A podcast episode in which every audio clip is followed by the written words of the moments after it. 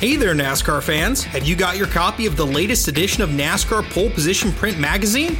If not, there's no better time than now to subscribe at polepositionmag.com. NASCAR Pole Position is the only print magazine covering NASCAR. Officially licensed by NASCAR, NASCAR Pole Position magazine is published throughout the NASCAR season, and each edition is an instant collector's item, packed with great feature stories and photography. The magazine is even mailed to you in a poly bag for those who love to collect NASCAR memorabilia.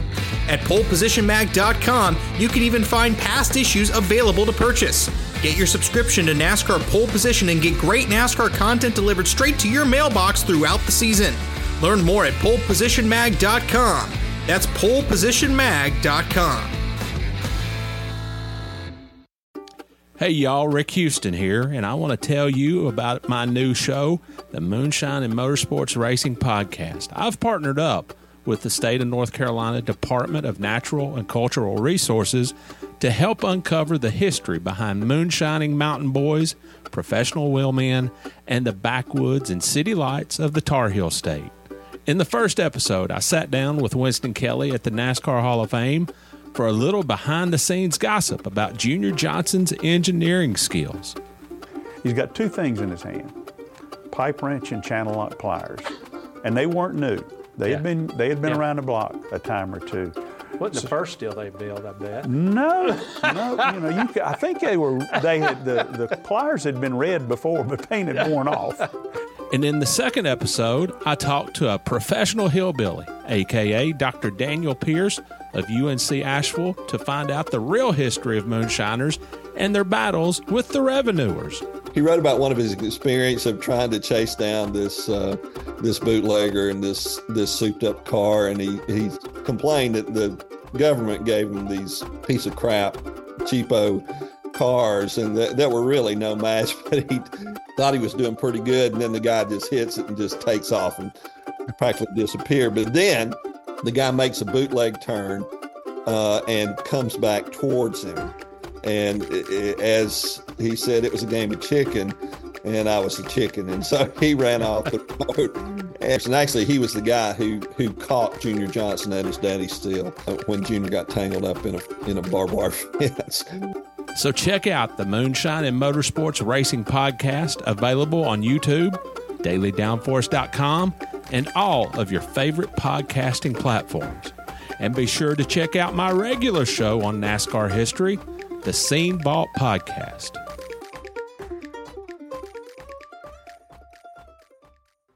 Another day is here, and you're ready for it. What to wear? Check. Breakfast, lunch, and dinner? Check. Planning for what's next and how to save for it? That's where Bank of America can help. For your financial to dos, Bank of America has experts ready to help get you closer to your goals. Get started at one of our local financial centers or 24-7 in our mobile banking app. Find a location near you at bankofamerica.com slash talk to us. What would you like the power to do? Mobile banking requires downloading the app and is only available for select devices. Message and data rates may apply. Bank of America and a member FDIC. I kept the last uh, BK check I ever got that bounced. The checks just stopped coming all together. And I just drove for free the rest of the year. And I literally put the two checks next to each other. And how much shit was in between that check, the one that bounced and never cashed, to the one that came from Rick Hendrick. Like there's a lot of stuff to be said about that. The space in between those two checks, the dates in between those two checks.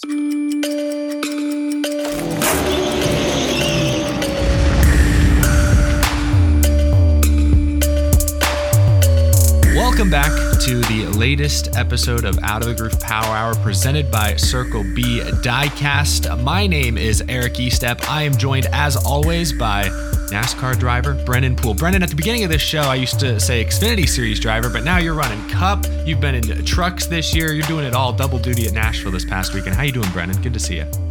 I'm doing good. I um it was my first cup race doing, you know, 687, could have been more, could have been less shifts um and at an oval. So that was uh that was interesting. Um but yeah, no, I I enjoyed it. It was a hot weekend, um but it was a pretty solid weekend, top 20 in the Xfinity car. We'll take it. Um, we've had a little difficult go of things after coming back from the West Coast, so it was good to get that rolling. Hopefully, some more momentum put on our side headed into Chicago Street Course. But um, and then yeah, and then the Cup race, everything was pretty good, smooth.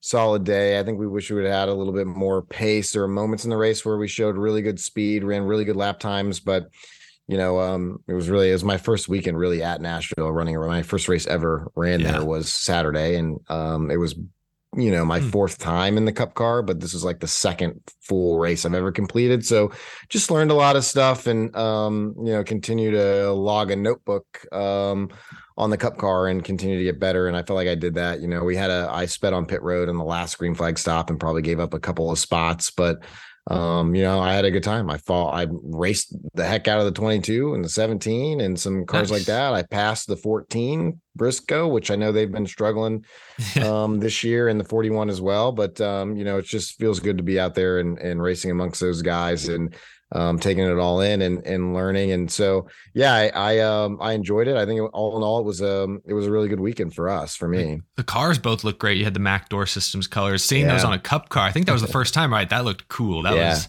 that was sick. Yeah, was that awesome. everyone was talking about that paint scheme. Um, shout out uh, Ryan Daly Designs. He designed it. Um, Nice. He's done a lot of stuff for me o- over the years, and and uh, yeah, I mean, he just like crushed it, and everybody loved the the the paint scheme. People were like, "This is the best one of the year," and I was like, "Well, we'll see. There's still a lot of the year left to go, but it, yeah, it was a it was a really really good um, paint scheme, and of course, we had all the Mac Doors uh, family there, and and um, that was a lot of fun. We there was like 50 guests or something, so it was like a, it was a packed house, and um, it's a, it's a lot of fun when you have um, that many people there um, to you know pull for you, cheer you on, and all that kind of stuff. And so I enjoyed that. They had a they had one of those little suites that's like behind the um, pit road, so that was cool. I got to go there and hang out and watch the truck race That's cool. on Friday night, so I enjoyed that and ate some food with everybody and and and got to live up the the sweet life for at least the truck race. So that was uh, that was a lot of fun, and then went to work the next two days. Dang, I can only imagine uh, how much how much you had to sweat this weekend. It was it was toasty and humid. It, I'm not used to that kind of humidity up in uh, in Tennessee. That was crazy. It was so hot that like literally the next day, like on Monday when I was driving home, like I, my face was like dry. Like I that's how much fluid I had lost, I guess. But It was funny. yeah, I, I mean,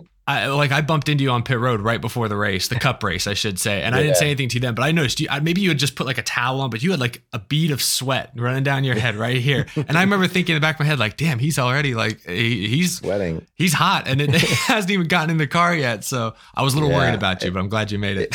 It was man. Well, I gotta tell you, Saturday was worse than Sunday Yeah. for me. And I know there are a lot of other drivers that were feeling it, but it was just like the time of the race. It's like right in the hottest point of the day, and Mhm. like it is hot. Like at least in the cup car, like yes, it was very hot through the first stage, and um, I the sun went know, was down. sweating it out. But then the sun went down. Yeah, and then really from that point on, like the rest of the race, like I really wasn't that hot. Um, you know, the guys kept giving me some ice and stuff like that. And and you know, I, I don't run the cool shirt or anything. I hear it's amazing. I would probably like to get one of those things. They're a little expensive, but so I just like throw ice like in my suit, like right on my Old chest, school. and then yeah, and I had a I had a fan that was like blowing right at me. So and I had a fan on my feet. I had a back fan, helmet fan. Like the cup car is really really nice for all that type of stuff. But you're also running twice the distance, you know. So it's Mm. it's So it um, offsets. it's much more challenging. Yeah, yeah, Yeah. By the end of it, you're still tired and you're still hot, but Oof. um, shoot, that's why we ride bikes and run and Yeah. work out. So it was uh, it was okay. Who says NASCAR drivers aren't athletes? Um, I A lot for- of people that I don't know. know anything, Eric. I know it's it's ridiculous. Uh, I'm not a NASCAR driver. I don't know why I'm getting offended, but yeah, I'm. Uh, I I feel for you guys. Uh, people just don't understand. They don't understand the the harsh truth. Um, I forgot to mention this at the top of the show, but uh, Circle B Diecast, of course, is our presenting sponsor, and as always, they have a special deal for fans of the show. You can use code OOTG, stands for Out of the Groove, OOTG for free shipping on orders over $30. Uh, Brennan and I always love checking out Circle B Diecast, the latest offerings. Uh, you should go check them out as well. I'll put the link if you're watching on YouTube. The link to circlebdiecast.com is down in the description below.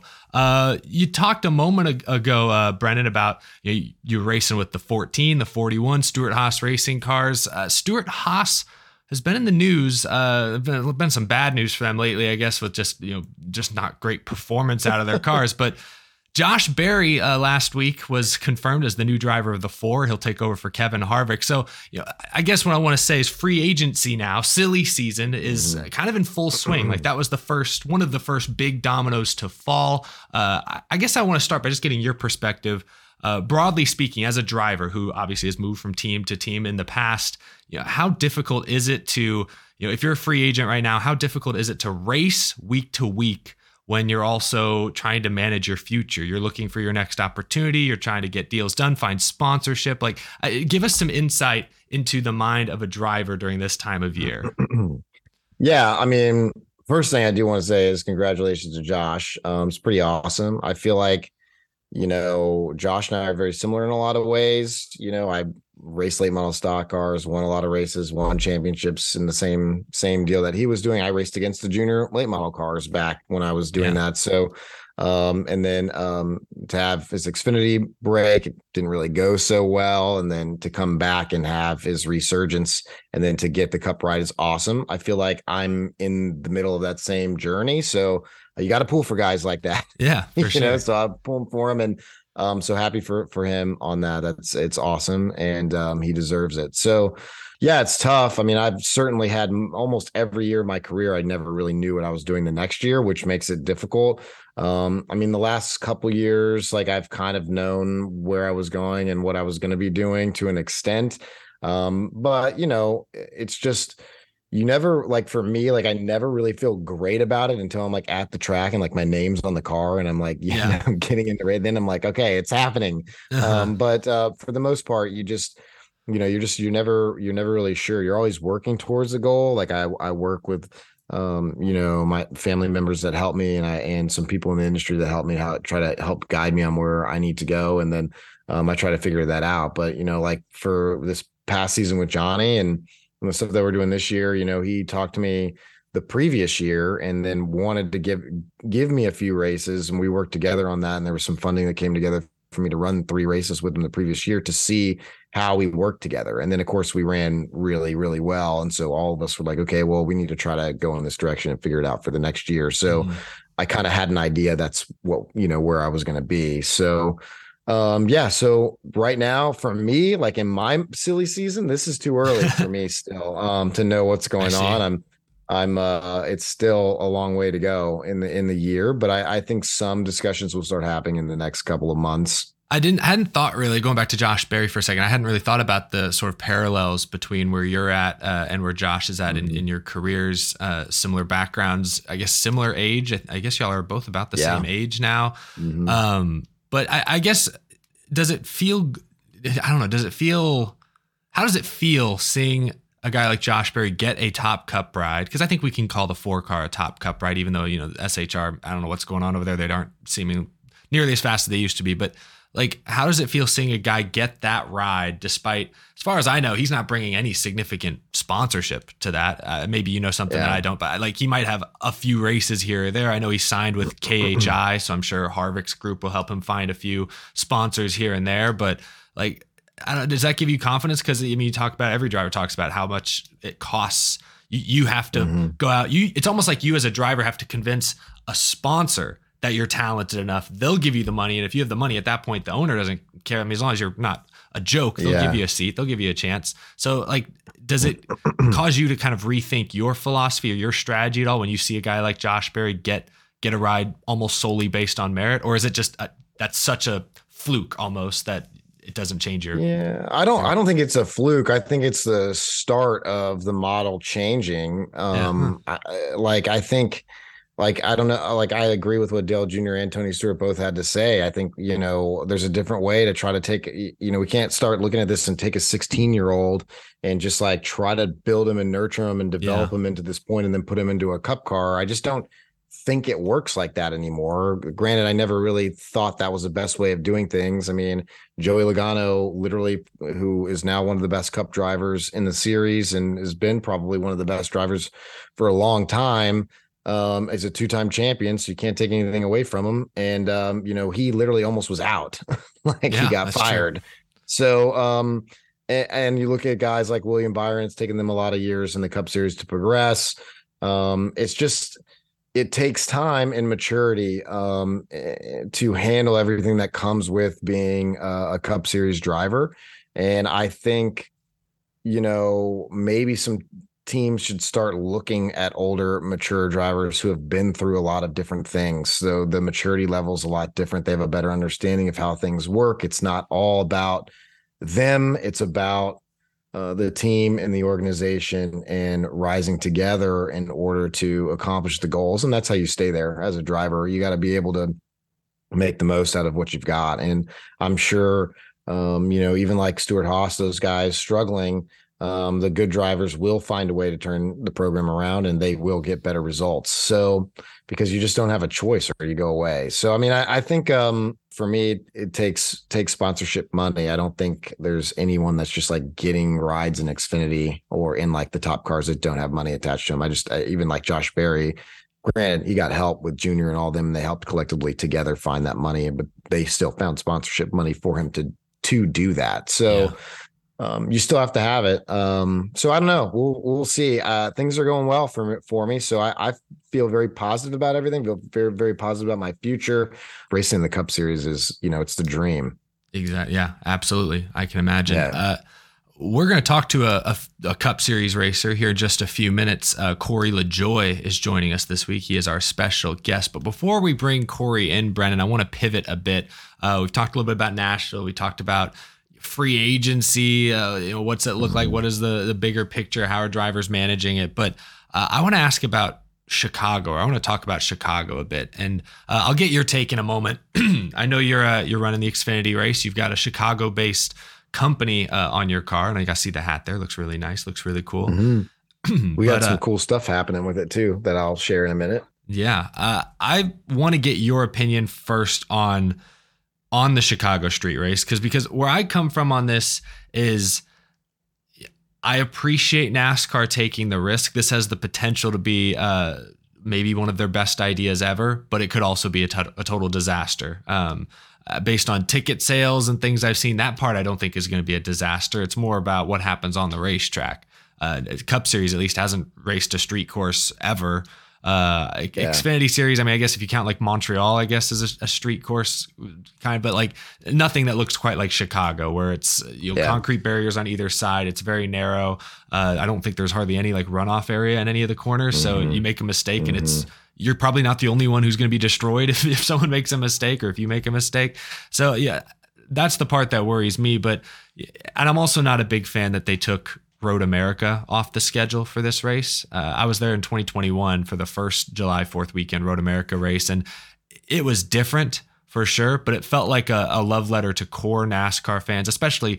I know there are a ton of race fans in the Midwest, Wisconsin in particular. I'm not sure if you've raced in, in Wisconsin. I mean, outside maybe a NASCAR event, but like the the short track scene there, everybody knows how uh, established it is. So many greats have come through, uh, have come out of Wisconsin and made it to NASCAR, made it to the top level and won championships. So to leave Road America for Chicago, kind of, I feel like there's got to be some sort of rivalry there. Uh, like I talked to some fans at Nashville this weekend um, who uh, were big Road America fans uh, and were very disappointed to see them going to Chicago. So it's just once again NASCAR, from the way I see it, them you know chasing after uh, a new fan, but risking potentially alienating the existing core audience that exists, um, you know, in the Midwest. It's it's a very Chicago is going to be a very exclusive event tickets are expensive. Uh, they're not selling like a ton of them. You, you, know, the concert experience. It's it's more than a race. It's not meant to appeal to the hardcore race fan. So yeah, I don't know. I I go back and forth. I think time will tell if this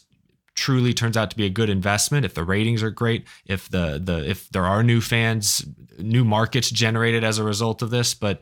You know, going in, I'm optimistic. I'm excited, but I, I'm cautiously aware that it could be a total disaster, at least on track. So, as someone who's been in the sim, I imagine, who's been getting prepared for this race, uh, are you running Cup or are you just doing Xfinity this weekend? Just Xfinity. Okay, but you're yeah. going to be on track, I guess. Uh, what are your expectations for the race? And uh, first, start with this. I'm, I'm going to ask Corey the same question. On a scale of one to 10, how excited are you, or I don't know, enthusiastic are you about racing Chicago Street? I don't know if I can put it into like in a in an excitement level. I think there's some anxiety over it like uh, because it's just such an unknown and like getting in and getting out of the track and where to stay like yeah, just the know, logistic like- that's what has me the yeah, most the stressed going as a fan. I'm just like you know how am i going to get to the track? Is it going to be easy to like can i take an uber? Do i have to take a train? Do i can i like you know where's food going to be? How easy will it be to navigate? Like that's that's the stuff that has me as as stressed out as the race itself. Yeah i think like that part of it's going to be a little confusing and a little tricky and there probably will be some people that make some mistakes there on that but i mean i i'm not sure you know i i, I, I like i said i don't know if i can put it like on a one to ten number. I mean uh, there there's certainly a lot of um, unknown around it which creates like that the nerves and the the anxiety over like what is what is this going to be? Of course you know there in xfinity there are a lot of cars going home so there's pressure to qualify in the race. That's so true. there's a there and none of us have been on the track before. It's a street course. How much what's the grip level going to be like? In the simulator and all that stuff like we don't really know what the grip level is going to be like. So like everything's everyone's just kind of like guessing at this. Um so that's going to be that's going to what's going to be tough. I think um it's going to be cool to run run a street course and like have the high rises and the stuff around. I mean that's pretty neat. It's Mhm. very like formula 1-esque i guess i suppose but i mean yeah, I mean, I'm uh, Road America is like one of the best road courses in this country. It's like m- by far my favorite place um, that I've ever raced as far as a road Really? course goes. Yeah, absolutely love the track. So, um, yeah, I think it's kind of a bummer that they're the Cup cars aren't going there. Um, so yeah, I just I, I don't know. That doesn't make a whole lot of like that part of it. I'm confused on why we would change, swap a date, or or Yeah. I feel like Road America should have still stayed on for some way somehow. But I don't know how they work all that stuff out and why it didn't work out. But um, yeah, I, th- I think it's going to be interesting for sure. It- the track's really rough, from what I understand. I mean, you're going over bridges and stuff, and if you've watched IndyCar in like Nashville, like uh, over those, Yeah. I mean, the, some of the bumps are like really rough. So it's just going to be interesting.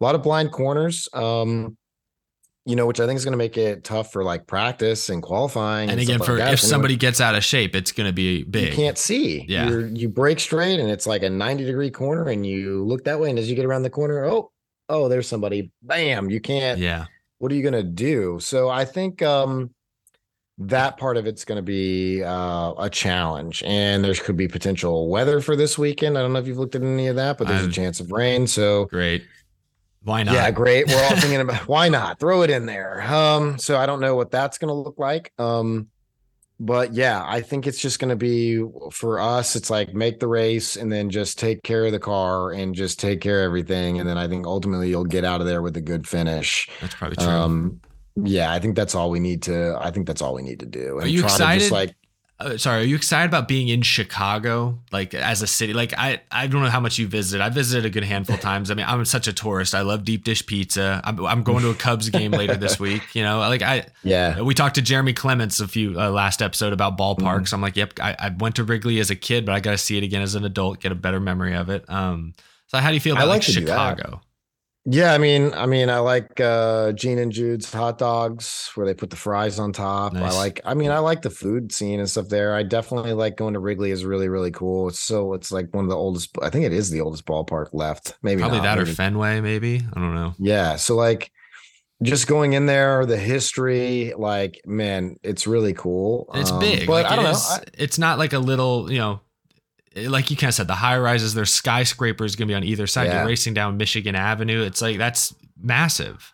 Yeah, it's pretty wild. Um yeah, all that part of it's going to be neat. I mean, I don't think I'm going to have a whole lot of time to like explore Chicago, right? Like Mhm. I think I'll just be there, you know, I've got some sponsorship obligations and stuff to do and then I've got um the the practice and qualifying in the race and then like I'm going to be out. Like that's just how it's going to work for me, but I mean, I have spent some time in Chicago separately. One of my best friends um lives in the downtown there, so um you know i i think um and from what i hear from him i mean he he loves it so i don't i don't foresee um a whole lot of issues other than some people who may not care about racing are probably a little annoyed that some streets are closed Yeah, I believe I could You believe know, that. I understand but, that. uh, Makes sense. other than that I, I i really don't think there's going to be too much of an issue i think it's going to be uh, go on uh, as fine i think i think watching it on tv would probably be better them being there. Like I know uh, To see some the people might not want me to say that. Yeah, Yeah. you can just you're gonna be able to see everything and all the action. You're not gonna miss anything. And like I wouldn't want to miss the chaos. I would want to see it on TV. So I, I'm hoping, um, as someone who's going to be there in person and really wants to also see the race, in addition to the environment, the experience itself, I hope they have big screens and things and something. I, I'm a little worried that I'm just to have Yeah. one view of like a corner, and, I and mean, not be able good, to see anything else. yeah, good luck following the race from there. So we'll see how they do. it. I Yeah. am, that's why I'm going is because I want to see. One, I like visiting Chicago. Like I said, it's a, I don't know if I'd ever live up there. It's too cold. I, you know, you, Yeah. you get this California, Texas. Yeah. It's it's hard to leave the. uh, We complain about the heat this time of year, but it's better than the frigid cold. I actually went to Chicago last year around New Year's. Uh, my girlfriend's grandmother lives there, so we went to visit her. And it was the first time I'd ever been to Chicago, really anywhere that far north, like during winter. And it snowed Yeah. every day I was there. We, I mean, it was hard. It was painful to go outside. I couldn't do it. Anyway, point is, Uh, I love visiting Chicago. That's part of why I'm visiting, but I also want to see the event in person because I think that's what this is meant for. Is it's meant to be an in-person event that attracts new fans in a new market and you know, I just I just hope I can also follow the race because, you know, watching at home on TV, it'll probably be a lot easier to follow what's going on. So, Yeah, I I listen. I'm not a winter guy, although I would love. I, I'm sure many of our fans have uh, watched Yellowstone. Love to have a ranch in Montana. Come on, but I don't know about being there when it's negative 33 degrees outside. you know, I don't even know if you can keep a cow warm in a barn when it's negative 33 degrees outside. I don't know how they make it. I don't Yeah. know. Do I want to be on the lake in a high rise city in? No, I don't want to do that. the I'm good- windy gonna city pass on as that. well. It's the wind chill. Uh, It is windy. Yeah, it's like unbearable. you, it's unbearable. Yeah, it's cold, but Yeah. I mean, it's a cool city. I do want to say, I want to throw this out, and maybe Eric, if if Eric's kind enough to me, guys. I sometimes you know Eric's mean. I'm just kidding. It's not at all. But um, so we're gonna do this deal to uh bid on my suit, and if you go to bidonthesuit.com, which is pretty easy to remember, but maybe Eric will put it in the description. I'll put it on below. You screen. can- yeah, bid on. uh, Wait, wait. Let me check. check. Bid on the suit. Okay. Dot com. I just I'm reading it right here off of my phone. Just double checking. Don't want to mess it up. accurate. Um, you can bid on the suit I'm actually going to wear in the race, and um, all of it's going to go to helping um, remove plastic and stuff in our in our oceans. So please bid on it, and you can have a piece of history, a suit that was worn on the very first ever race because we raced before Cup That's true. on the street circuit in Chicago. So it's a historic event. Please bid on the suit. You'll be helping our oceans and you'll also have an awesome piece of history. So I would appreciate it if you guys did that. Um, and uh, yeah, maybe you can have, uh, you know, Eric's got one of my suits. Yeah, you guys can have a suit too. I'll bid on it and I can add to my collection. It's over There you there in go. the corner. Look at you got all kinds of cool stuff up there, man, on your Yeah. wall. I got to keep it got to keep it busy so when people watch my videos they have something to look at other than my face. Uh, yeah, well, there you go. There you go. This think- is a cool thing that um, Vanderhagen is doing. They, um, you know, they have a lot of, um, um, you know, I've got this crazy pirate stash, and I got to keep it under control. And I've been using their products for a while, and then it just turned turned into uh, to the stuff that we're doing together in Chicago. And um, yeah, stuff works great. So uh, check it out if you've got a pirate stash like me, or you got a beard like Eric. mm, Um, and um, you know, they got all kinds of uh, great stuff. So I'm just throwing that out there because I do use it. And if you look, it's not a bad stash. it looks pretty good. on it. Looks good to Yeah. me. uh, real quick before we bring in Corey LaJoie, just to kind of wrap this all up, I want to talk schedule stuff. We haven't talked since Le Mans, since NASCAR's Garage 56, but you know, since that uh, effort, you know, NASCAR executives have talked about going international someday. Uh, we're obviously talking about a street course here in Chicago. Montreal has been brought up again as something maybe the Cup Series, somewhere the Cup Series could go to in the future. So, uh, I mean, Brennan, how would you feel? Like, what other street courses or what other like cities, other tracks abroad, wherever? Like, are there any that jump out off the page at you that you're like, yeah, we should like. I don't know how you get all the cars over there, but let's like that would be great. That would be an awesome place to check out. Yeah, I mean, there's a there's so I mean, there's so many good ones. I mean, obviously Montreal makes the most sense. It's Probably just easiest to right get to. about yeah, Yeah. and like it's an awesome track. Like I think they're they're like there's a lot of fans there that also like NASCAR and the oval racing and the stuff that we do down here. So like I I think that would be great. Plus, it's another Formula One track. I would love to race there and say that I did it. I'm very good at it on the simulator. Okay. So, you know, can we go a NASCAR, please? Um, yeah, I think that would be cool. I mean, I I would like to run, you know, maybe in my elder years, I would like to run in the the the 24 hours of Le Mans, just super cool, prestigious race. Seeing the Garage 56 deal do it, um, man, that was just really really cool. Did you so, see all the memes, all the you know um, yeah. eagle screeching and you know? Yes. There's so many funny memes, and like it was really wild to see that the photo of like all the other cars, and then like the cup car like right in the middle. I was like, "Wow, that is gnarly." And they're like, "No, this is a real photo." I'm like, "Oh, okay." Yeah. Well, all that stuff was cool. So I mean, I don't I don't know, man. I mean, there are some really amazing road courses. I mean, could we? I mean, I don't know how difficult is it to get to Interlagos in Brazil? Is that um, you know that, that track's like an infamous, famous, amazing road course, one of the best, you know, layouts of a course ever. So, like, mm-hmm. I mean, I don't know, man. There's so many. There's so many cool ones. I personally like the Chicago Street Course is cool. I think it'd be really cool to race um, with uh, the New York City skyline in the background. Um, I know Formula One. I think they tried to do that. I don't know if that was real to it, but like I think it would be. I think it would be cool. Um, I think Formula E races somewhere in the New York, New York area. Like it's yeah. it, is kind of a backdrop, but it's not right there in the yeah. city like Chicago is, or like Formula One was trying. So that might be. I'm realistic. cool if it's a backdrop. Put it in New Jersey. Let's race through the streets of Hoboken. I don't. Around, and, what's the football stadium over there in East Rutherford? Uh, uh, yeah, I don't. Is that where the the, the Giants? Oh, is, the, the, is it yeah. the Gillette? No, Gillette's New England, isn't it? Yeah. What's it? What's is it? The is it MetLife, MetLife. Stadium? MetLife. All right. It? it? came to us at the same time. I think. I think that's yeah. what it's called. I'm gonna take that. Yeah, race right over there. That, yeah, that, we'll pay. I don't Put a pay. We'll just no. What they need to do is make it so the grandstands can flip they'll just turn around backwards and face outside, and then we'll pave a track Whoa. in the parking lot around the that stadium, so it's wild. a little bigger. That's like some, something Phineas and Ferb would would concoct. it probably is something up. Phineas and Ferb would do. I don't even know where MetLife Stadium is. I don't even know if it's that close to the city. So, uh, but I know they always it's talk not, about building. I don't think. Okay, then maybe not. I just know they always talk about building tracks around football stadiums. That's what IndyCar did in Nashville. I don't. That's yeah. what I was. Well, can about. we race in Miami? Why don't we do doubleheader with F one? I yeah, don't know. The, the, like. I love I the like F1 yacht sitting on the fake water that they have. yeah, come hang out on this yacht and it's on asphalt. That's so funny. um, and I'm I I'm on board. Like I said, I'm always down to try something, and if it sticks, well, it I sticks. mean, like, what do you think? I mean, I guess we could go to England, but like NFL goes in. Could we race at Silverstone? That would be kind of cool. But I mean, yeah. I don't. You know, I, I think you've covered a lot of them road course stuff. I think you've covered a lot of them. I think it'd be neat to go maybe to Australia. I know there's obviously a lot of great racing. Uh, you know, mm-hmm. down under, so you can always yeah. try something like that out. But you go to Europe. I mean, there's any F1 track um, I know there's some ovals. Uh, I, I, know I did a video recently. People were commenting about a couple different oval tracks that are maybe a little older. There's like an intermediate oval, I think somewhere in the UK. I forget where exactly.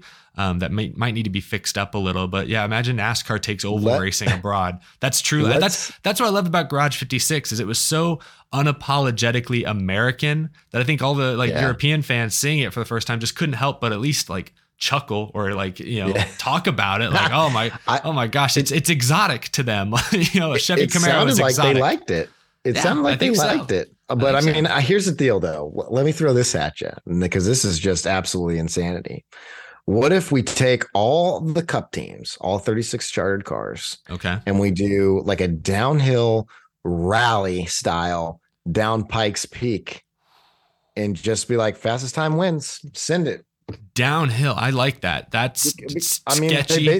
yeah, it's sketchy. There's like no, there's nothing. There's no there's railing. No, there's uh, no. And see, you're above the tree line. You're. I would like to see a cup car do a rally. We're doing Garage 56. Can we do? I don't know what we could call it. Garage yeah. something and Garage yeah. Rally. I kind of um, like it. I, let him do a rally. The Cup I Series, see one do a rally. The Cup Series schedule is already so so uh, diverse from different size mm. ovals, pack racing, stadium race, dirt race, a street dirt, course, yeah. road courses. Now you need a like you're saying a rally style race. That's what we should do for the clash. Climb. That's what we do for the clash. No, we don't need to do an oval when this deal's done. Let's do a rally somewhere, like a mm-hmm. and just like call it good. I don't know. I would go, honestly, I would go to see that. Like I would go. I mean, I'm just, I mean, how crazy it is. So a cup car flips over off the side, and like a bunch of fans run out of the woods and like push it back over, and they take.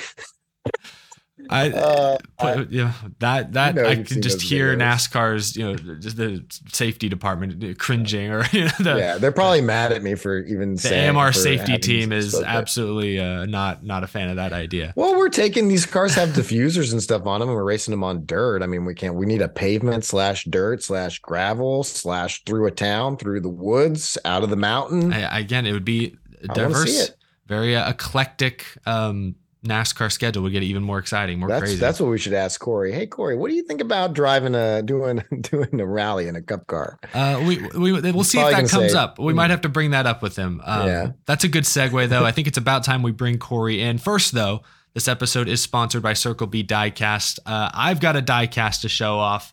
Uh, uh, Brennan, I know you're a big Jeff Gordon fan. I forgot I had Oh this. yeah, I found this Huge at a Jeff Gordon. I found this at a flea market a couple of years ago, and it's uh, you know, obviously the DuPont Flames, but it, in collaboration with uh, your favorite Looney Tunes characters. You've Yeah. got uh, who's on the back there? I don't even so see. Is that Yosemite Sam on the back and yep, on the it sides? sure is. You've got uh, Listen, Daffy you and found this Bugs. at a flea market. yeah, it was it was a pretty exciting really? find. I got so really no happy. box, no box, or it had the. It did have the it had the box. It was still in had the the box. box and everything. Hmm. Yeah.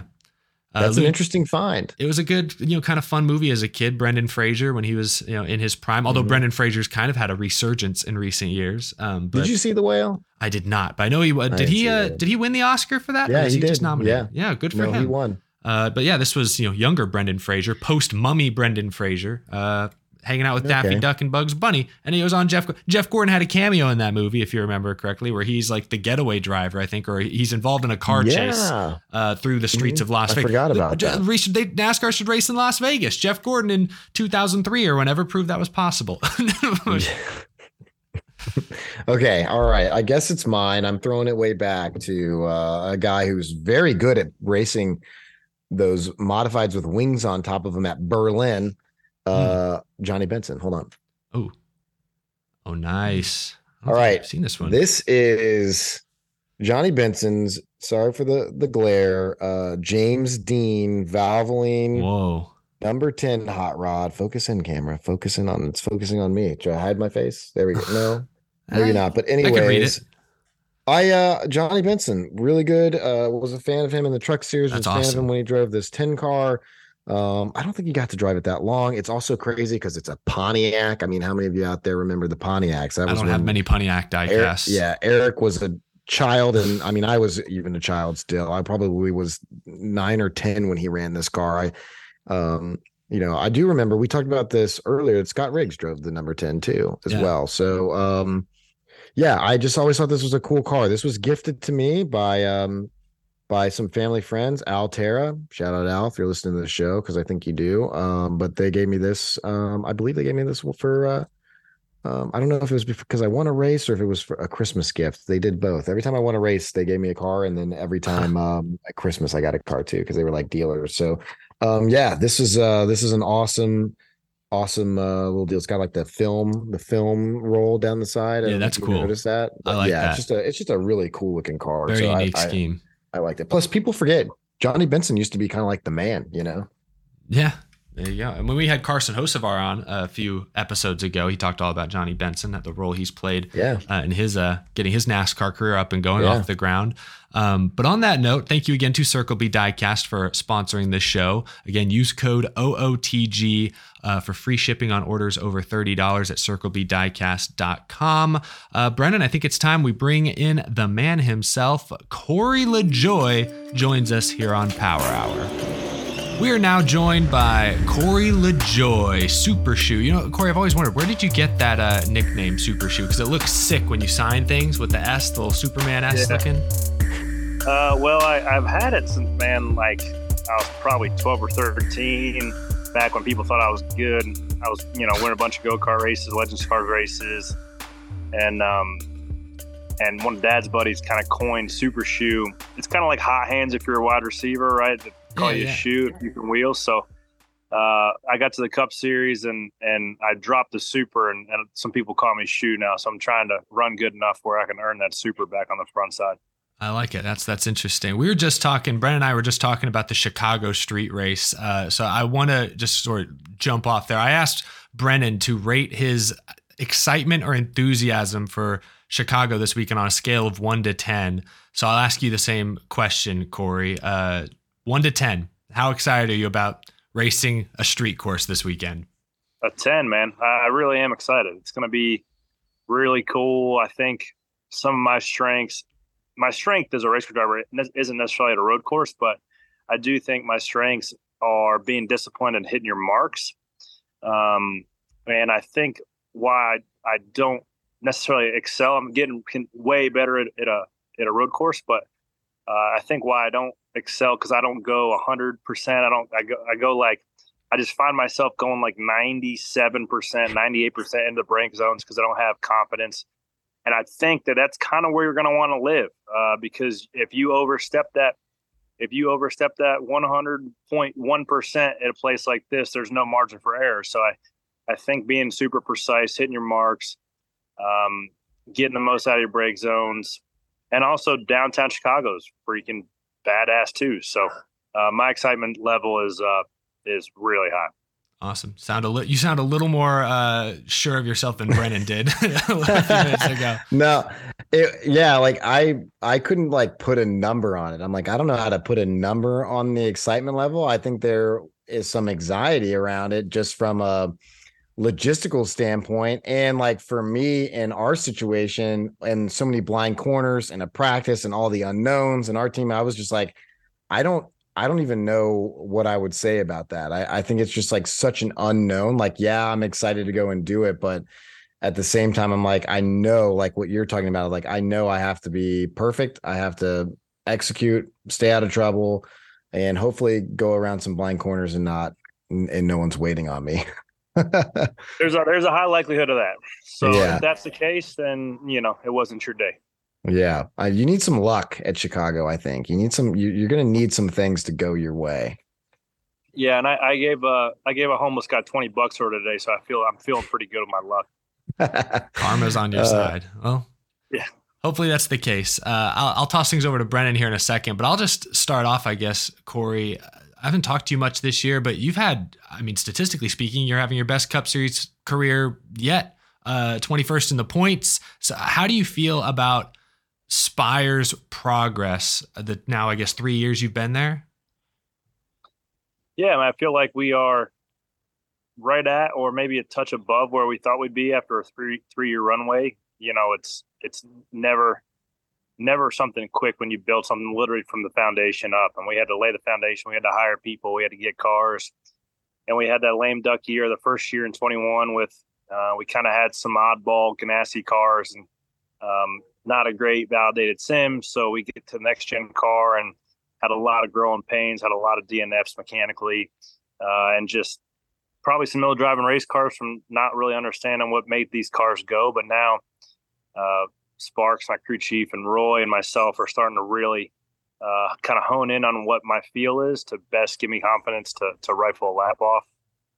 And I still think that there's room. I mean, there certainly is. We're 21st, right? You got 20 spots to go, but I, I think for what we can achieve, I think uh, a lot of times we we are achieving what you know externally people might think that we're overachieving, but I think internally we we know that we're all capable of running how we are. And then there's some weeks where we could run better than that.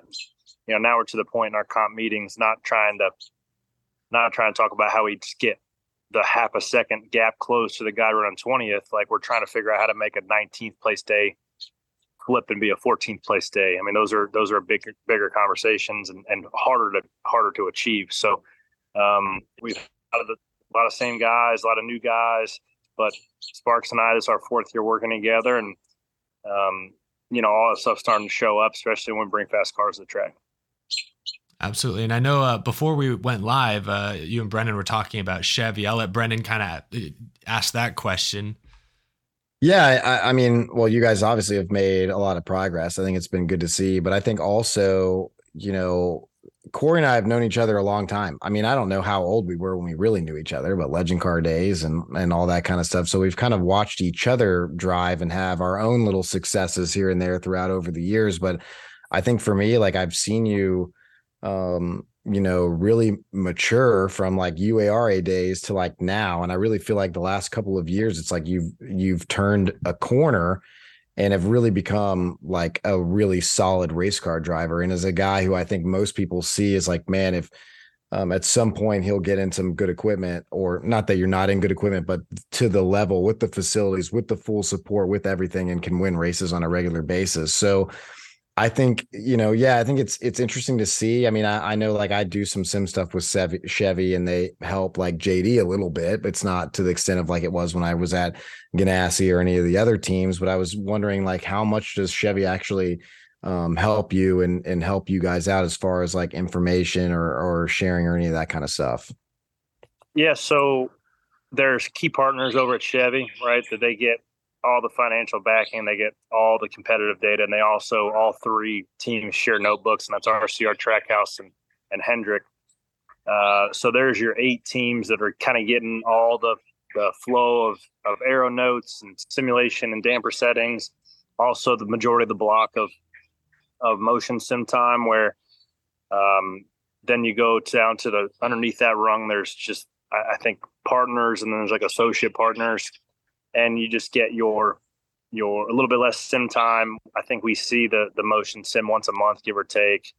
Um, you know, the tire modeling on there is a bit different than the than the key partners, and you don't get any financial support. But um, on the flip side of that, the the help that we have gotten from GM has been part of the the bump in performance.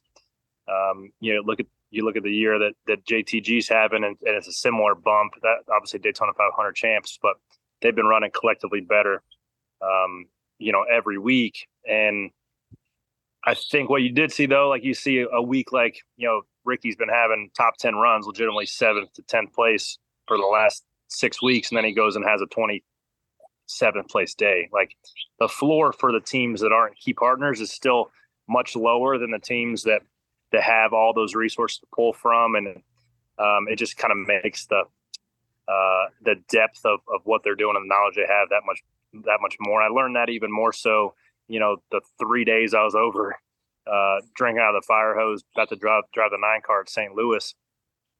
But though, I mean, GM is a very powerful machine with the amount of uh, resources they have, the amount of, of great engineers they have over there, and those guys are all plugged in, and that's why those guys you see Ross and you see the Hendrick guys have some success. So um, we're trying to get more. Obviously, we all we want more as we can get, but I, I think um, you know Spire is kind of in that place of the totem pole at GM for a little while um, until some things change, but.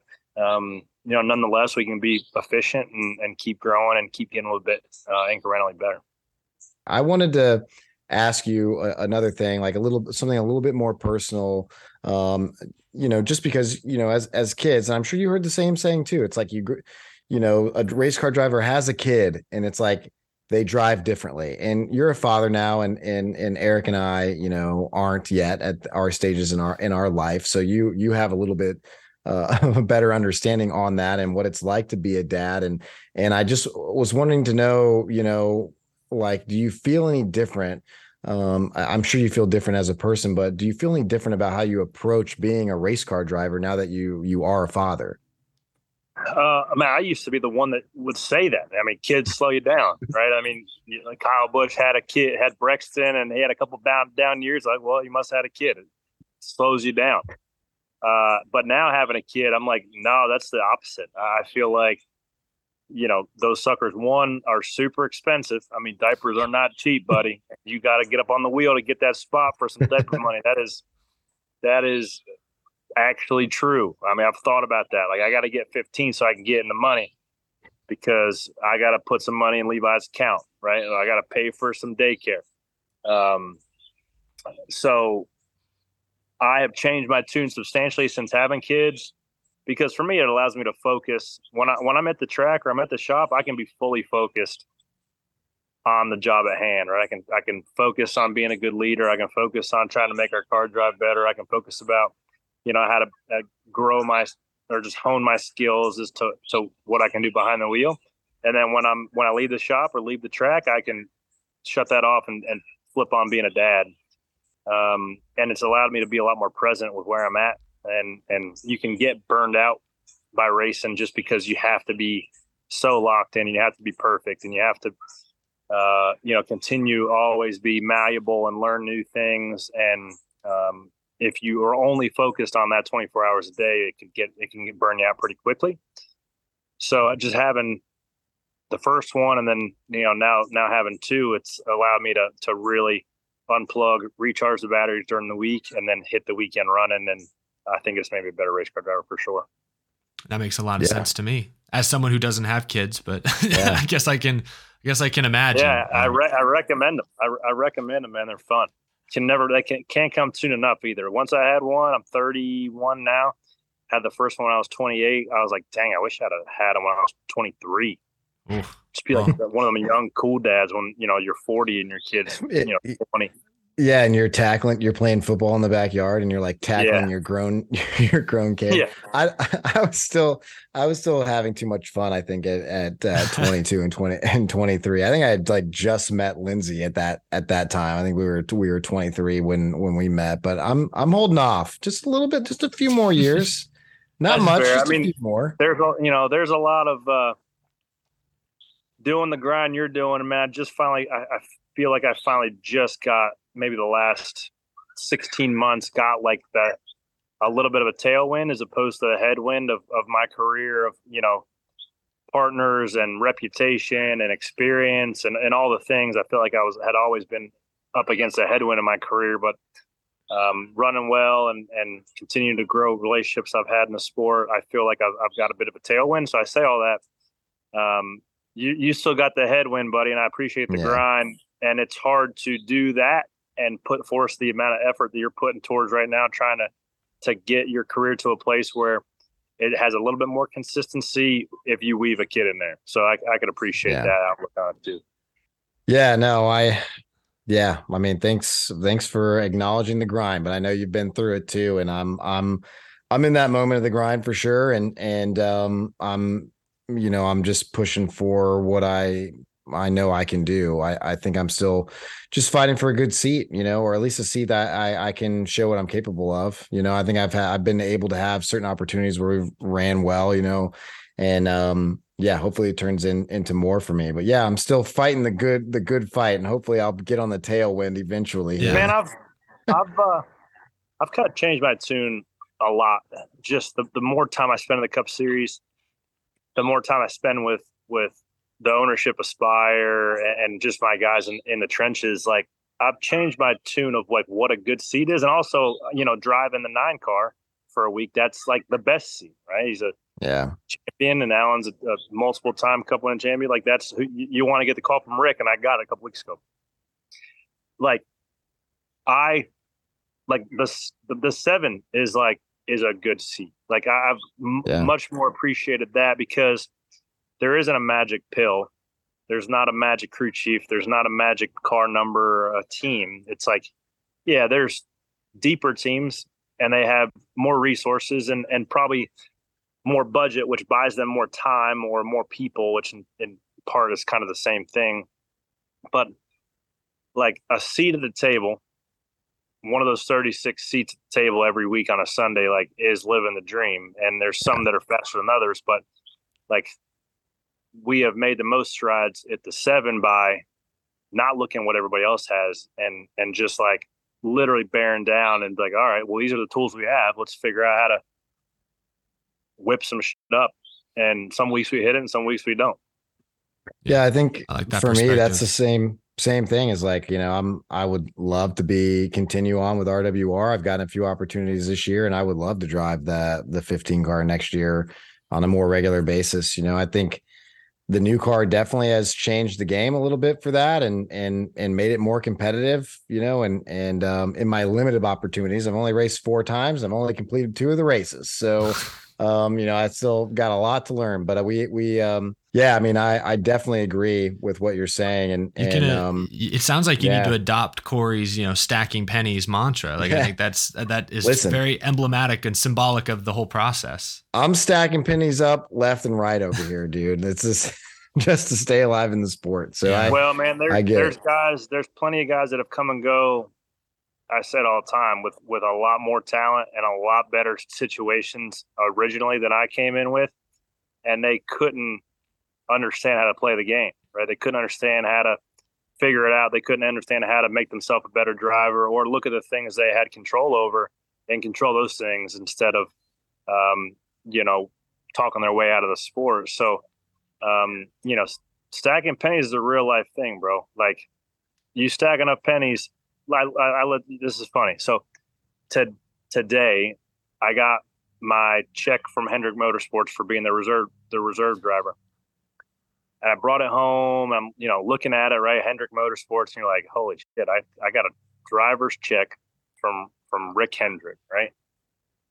I kept the last I kept the last uh, BK check I ever got that bounced. So uh, I went to the bank. It didn't cash. Right. This was in like June, about this time. It's like when when the checks just stopped coming all together, and I just drove for free the rest of the year and I literally put the two checks next to each other. Like, had I stopped at this amount for nothing, right? This one here absolutely never comes, right? And how much shit was in between that check, the one that bounced and never cashed, to the one that came from Rick Hendrick? Like, there's a lot of stuff to be said about that. The space in between those two, che- the dates in between those two checks. So that's uh, that's a pretty cool story. That that is incredible yeah. journey. Yeah, yeah to, to see that side by side. Wow. Uh, Corey, we really appreciate your time. I had just a couple final questions. I do want to ask you about Gateway. You brought up a couple of times. Um, you know, I remember you said after you know you substitute for Chase Elliott that you said you've got some work to go do, and you you weren't seeming very happy with the result. Um, I know from my perspective, I think Brennan shares this perspective. You know, substitute role, running a track that Hendrick hadn't run very well at in the past. I, I don't make too much of that finish, but now that you've had a few weeks to sit on it, how do you assess or how do you think about that that race you had in the nine car?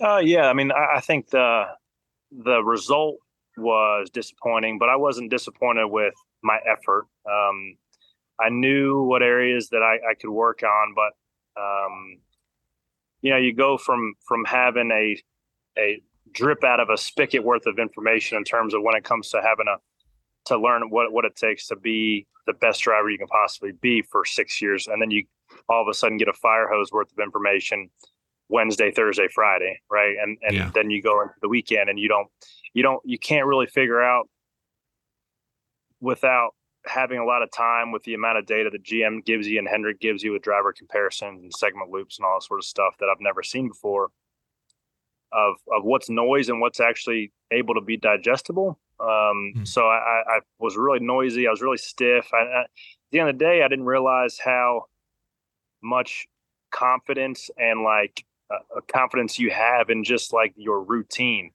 Um, and I didn't even think that I had a routine, but just the common conversations, the you put in the trailer, what time you eat, where you go, the faces you see, the appearances you have all that stuff was different for me for that week. And, um, you know, when I drive the seven car any given week, I'm confident to send it. Like the, the amount of, you know, the, the age old saying, you know, you talk to my dad and my dad filled in for Ricky Craven in 1998 in the 50 car. He's like, just do the same thing you were doing and go, you know, 95% and the car is going to do the work. It's a different NASCAR than it was this next gen car is a different animal than it was. Everybody is at the 99.5, 99.8%, right? So you can't, if you go 95%, you're 27th, 25th, like I did mm-hmm. all day in that thing because I didn't have the confidence. One, because I didn't want to wreck Rick Hendrick's car. I didn't want to give those guys a bad result being in for one week. Meanwhile, right, the Carson comes in with nothing to lose and was just hanging my shit out and driving it fast the the setup that we had worked weeks on to try to figure out how to to go to Gateway with something good. He gets to drive, and the setup where Hendrick's like, well, we don't really have a good one for Gateway, so this is what we came up with. Um, was kind of what we went with, but you know, it was disappointing overall. But I, I, over after the week was over and the dust had all settled, uh, I left there confident that you know I got the resources and the data and was in a system like that with with really good teammates that are constantly setting the bar that you can measure yourself up against and figuring out the ways to make yourself better behind the wheel like i could be i could build myself into a champion that's what i felt legitimately felt like leaving there um, and then you go back to the to this small drip of information, Spire. But now I, I can go back and ask for certain things from Alan Gustafson, who can be a help. I can I can ask things from from some buddies at GM in the engineering department for some driver tools that I hadn't seen before. So there's certain things that I can go do on my end of just seeing it for a couple days. Um, you know, and, and whether or not that call comes again, I still gonna I'm gonna prepare and keep doing the same thing I had been doing. The biggest thing I think I came away um, understanding, right? It's like and and Brennan lives it is you know you're constantly making calls and you're leveraging relationships and you're trying to like work the chess pieces of the garage in your favor to like either get in a car or stay in a car. And that's what you have to do to survive especially in the, the back quarter of the garage. And i'm no different right? Like the silly season news and you hear guys coming going you're having conversations in the bathroom and like you're always like trying to have the next conversation. And uh, I realized like I hadn't, I had not one thing to do with how all those pieces fell together. Right, like that was either a, a divine intervention, and obviously the Lord had a plan for that particular weekend. I'm not sure what it was, but um, like that made me aware of like I can try to move the puzzle pieces all I want to, and try to try to work hard. And there's one thing you gotta you gotta work hard, but um,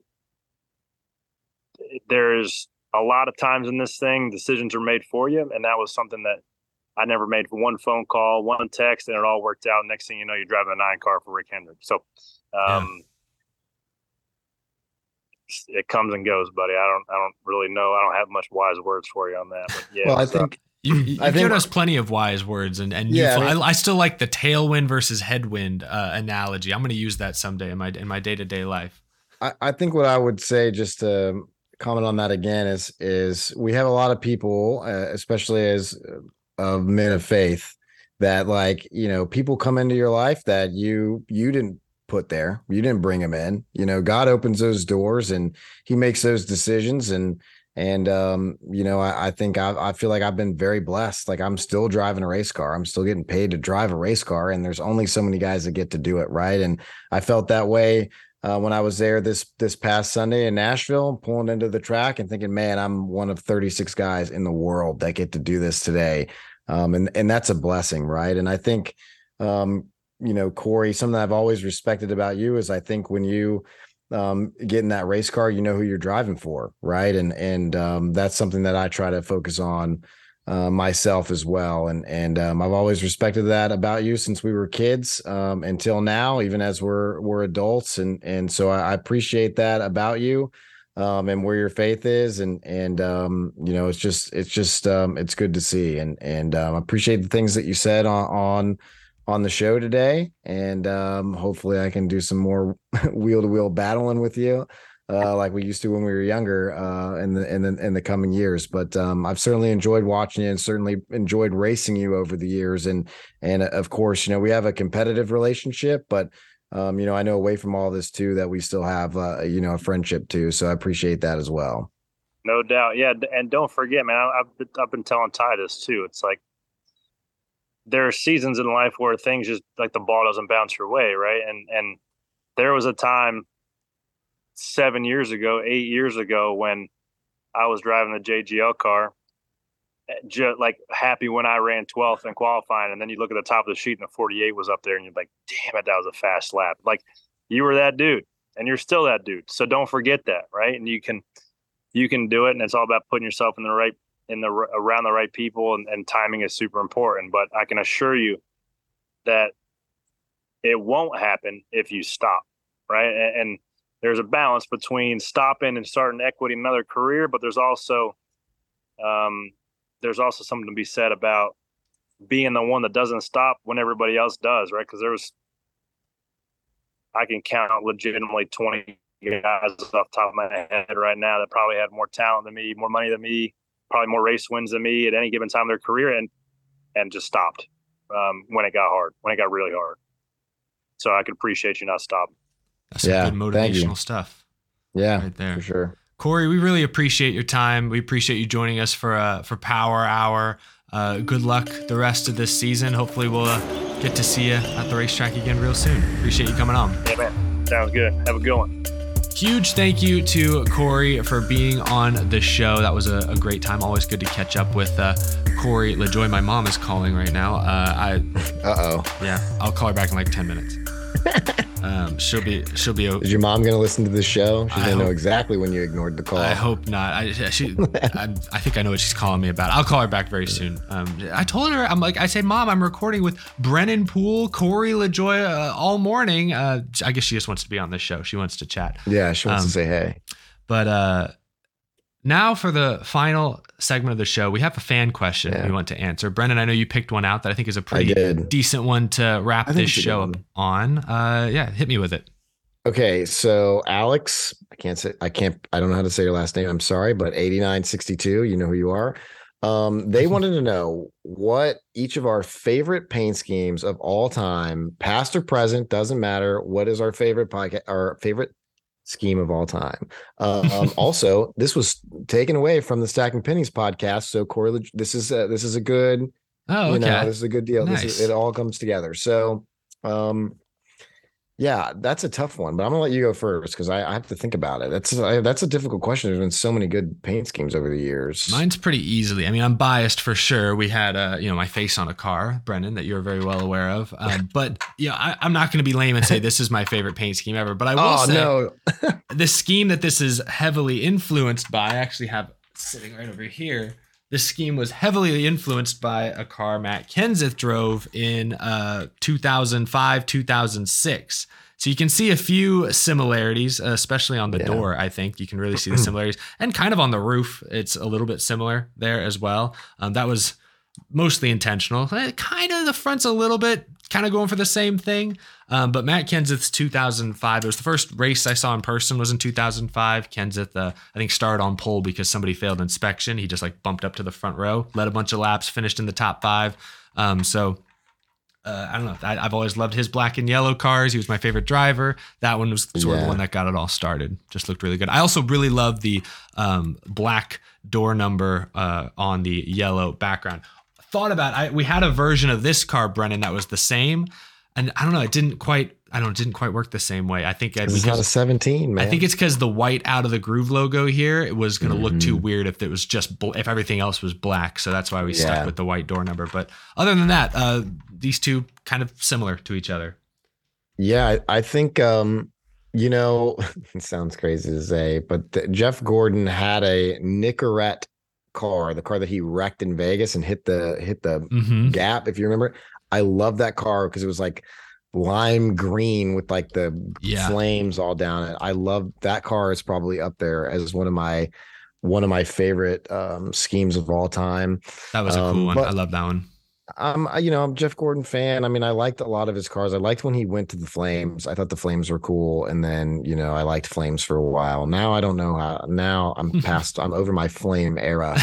But um, but uh, yeah, that Nicorette car, I have it too. The diecast. I have to pull it out one for one episode. But uh, yeah, it. Uh, I love. I just like the lime green with like the flames, and it just like man, that car was like so bright. And I really like cars that like are that have that those bright colors to Yeah. Them. Kind of like my car from this past weekend. Can I throw that? Like, say I liked my own car that I drove in Nashville, but yeah, um yeah the the the Nicorette car is uh is uh is probably probably one of my favorite schemes of all time I love brightly colored cars that are pretty like immediately recognizable, but aren't too busy that it gets so cluttered Yeah. up. But yeah, I like a fairly simple design. You know, flames. That's easy, easy to comprehend, easy to wrap your brain around. Black and yellow, pretty simple. you like the you like the flat black furniture row car with the neon red 78 and Well, no- I, no I did say, design I did say I like brightly colored cars. I mean, that one was just kind of a matte black. Uh, but no, in a way, it is still iconic. It is still uh,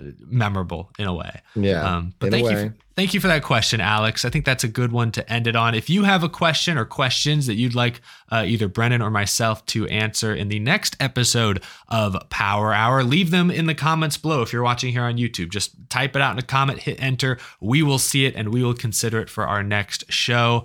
Um, but I think that's about going to do it for this one, Brennan. Uh, do you have any Yeah. final thoughts before we close out? Um, No, thank you guys for listening. um, uh, watch the race this weekend. Pool for the Vanderhagen number six car. Remember to bid on my suit at bidonthesuit.com. I think that's what I said, right? Is it, Yes, am I right? Is it I bid on the suit? so. Hold on. Hold on. Yeah, bidonthesuit.com. Bid on my suit, save the oceans, maybe win a piece of history. I don't know. Check it out. Um, but other than that, yeah, man. Um, until we talk again next month, guys. Yep. And speaking of great paint schemes, you know, the Vanderhagen, bright orange, simple, It is. pops, uh, looks Yeah. great. So, uh, but yes, uh, with that being said, thank you all for listening slash watching the latest episode of Out of the Groove Power Hour. We will see you next time. Enjoy Chicago.